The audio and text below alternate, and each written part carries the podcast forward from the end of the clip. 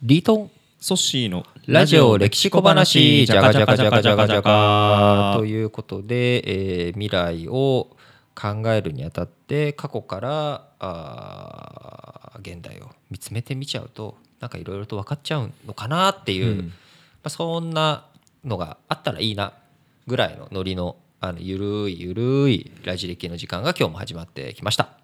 はい。今日もゆるく。ゆるく。はいそうなんですよね。まあ基本なんかねあんまりねこう、僕らって信念とかそういうのないじゃないですか。え。ありますよ。あります？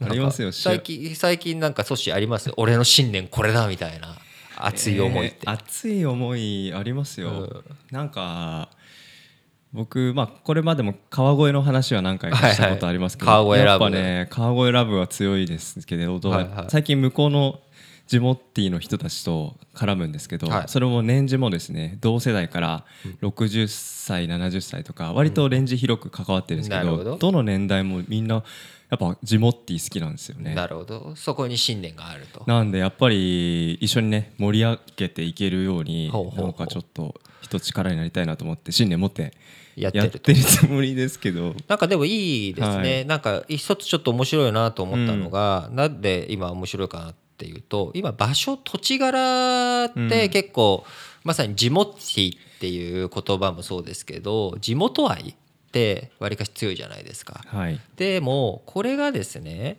結構ヨーロッパの17世紀とかその1618年から1648年にかけて行われた30年戦争っていうのがあるんですけどほう30年間ずっと戦争してってはいあのすごい戦いがあったんですけれどもここってこの時代ってむしろこう土地柄というよりかは他のもので対立してたわけですよ。要は川越の人とかあるいは埼玉の人とこう東京の人が争うとか町田は東京なのか神奈川なのかみたいな争いとか池袋は埼玉の一部なのか東京なのかみたいなね。こういうまあ論争的なこう土地においてどっちに帰属するんだみたいなのが我々強いわけじゃないですか。はい。ところがその30年戦争では土地柄というよりかは争ってたのって何で争ってたと思います？新庄。そう信念の部分まさに宗教は自分たちの考え方がどっちやねんっていうことで同じ都市でもその都市の領主が「俺はプロテスタントだ!」って言ったら「いやいやでも民衆は俺カトリックなんだけど」みたいにこうどっちやねんっていうことで土地柄っていうよりかは自分は何を信じるんだっていうところで結構争いが起きてるっていうのを考えるとまさに地元で年を超えてその川越っていうところで一つコミュニティとしてうん。つながり合おうぜっていうのとこうやっぱヨーロッパのその宗教改革の時の時代背景ってやっぱ結構違いがあるんだなっていうのをすごく今あうん。のソッシーの話聞いてて思ったんですよね。確かに。なんか新庄でぶつかっているいまああのーおもしそれそれ自体なんか聞いたらあるかなと思いますけど比較軸で見るとなんかちょっと特殊な感じありますね。そうなんですよね。まあ、わりかし日本人とか日本社会っていうのは、そういうこう自分の原理原則というよりかはうん生まれ育った土地とかそこに流れる空気感っていうものを結構はい大切にするので、宗教っていうもので争うっていうのはもうこう江戸時代以降って基本的にはなくてでなのでこうカトリックだプロテスタントだっていうような戦い方で、えー宗教改革みたいなそういった争いの血みどろを過ごしてったっていう経験が基本的にはもう薄れているというか、あのーなんでしょうね。こう織田信長が結構こういろんな比叡山野球中やったりとかこう宗教による戦いとかそういった宗教戦争っていうものをなくしたわけですけれどもいまだに世界ではまあ中東でもそうですけれども宗教を軸にした対立っていうのが残っているのでそういった意味ではまだ世界って17世紀を、うん。長い長い17世紀を生きてるっちゃ生きてるとも言えるわけなんですよね。すごい持続力が あるというふうに言うことができるのか。まあ普遍的な問題と捉えるのか。とかうん。なんですよね。特にその宗教改革の余波で30年戦争って30年間も戦争してたのでベースは今のドイツあたりなんですけど、ドイツの人口がどれぐらいになっちゃったと思います ?100% から。始まる前100%だったとしそたら。っかやっぱ人死んでるわけですよね。そうですよ。30年間も荒廃するわけですから。安心して農業なんてできないですよね。もう10%ぐらい減った。10%減った。90%になったってことですか？90%10 人いたむ家族が9人になる。うーん。なんかもうちょっと減ってそうだな。もうちょっと減ってそうですね。答えはですね25%になっちゃったんですよ。え75%じゃなくて25%です。75%がお亡くなりになだられた。ったりとか離散して消えてしまった。要はドイツからどっかその違うところに行ったっていうのも含めて25%に総人口がなっちゃった。だから1億人いたとしたら人口が2500万人になっちゃった。はあぐらいのこうすごいインパクト。だから要はドイツ全土がずっと戦争戦乱状態になってるので、例えば我々ももし日本がそういう状態になったら海外に逃げたりとか、うんそんなこともしちゃいますよね。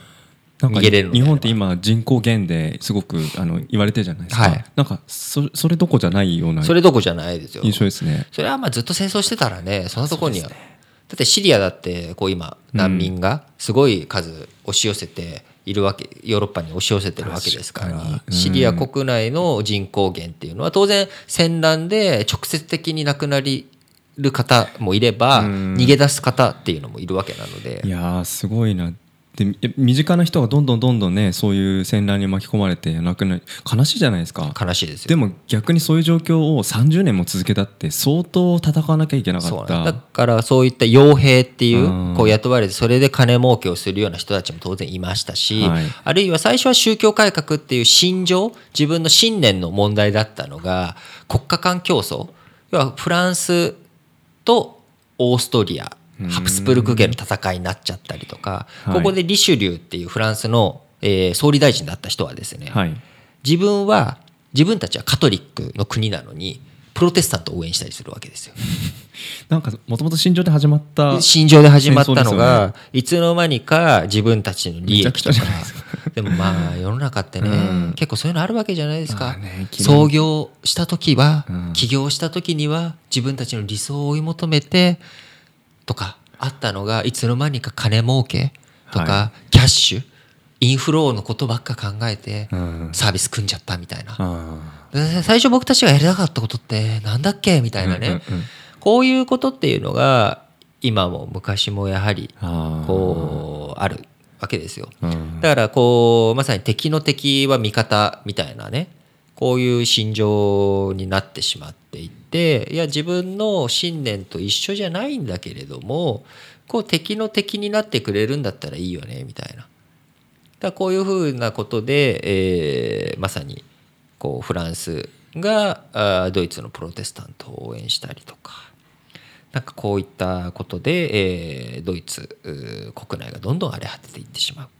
だからこそやっぱり人間っていうのは団結が大切ですしこう下手な、えーこう信念を阻害する要因っていうものをぶつけてしまってはなんかいけないんだなと。うんだから30年戦争していくうちにあれ俺らって何してたんだっけっていう,、うんこう人生で30年って言ったんで結構長いですよね。我々30年後っつったらもう還暦ですよと。ちょうど今僕30歳ですよ。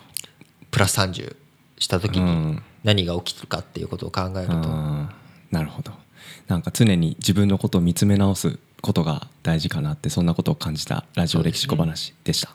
はい、えーラジオ歴史小話お相手はリートンとソッシーでした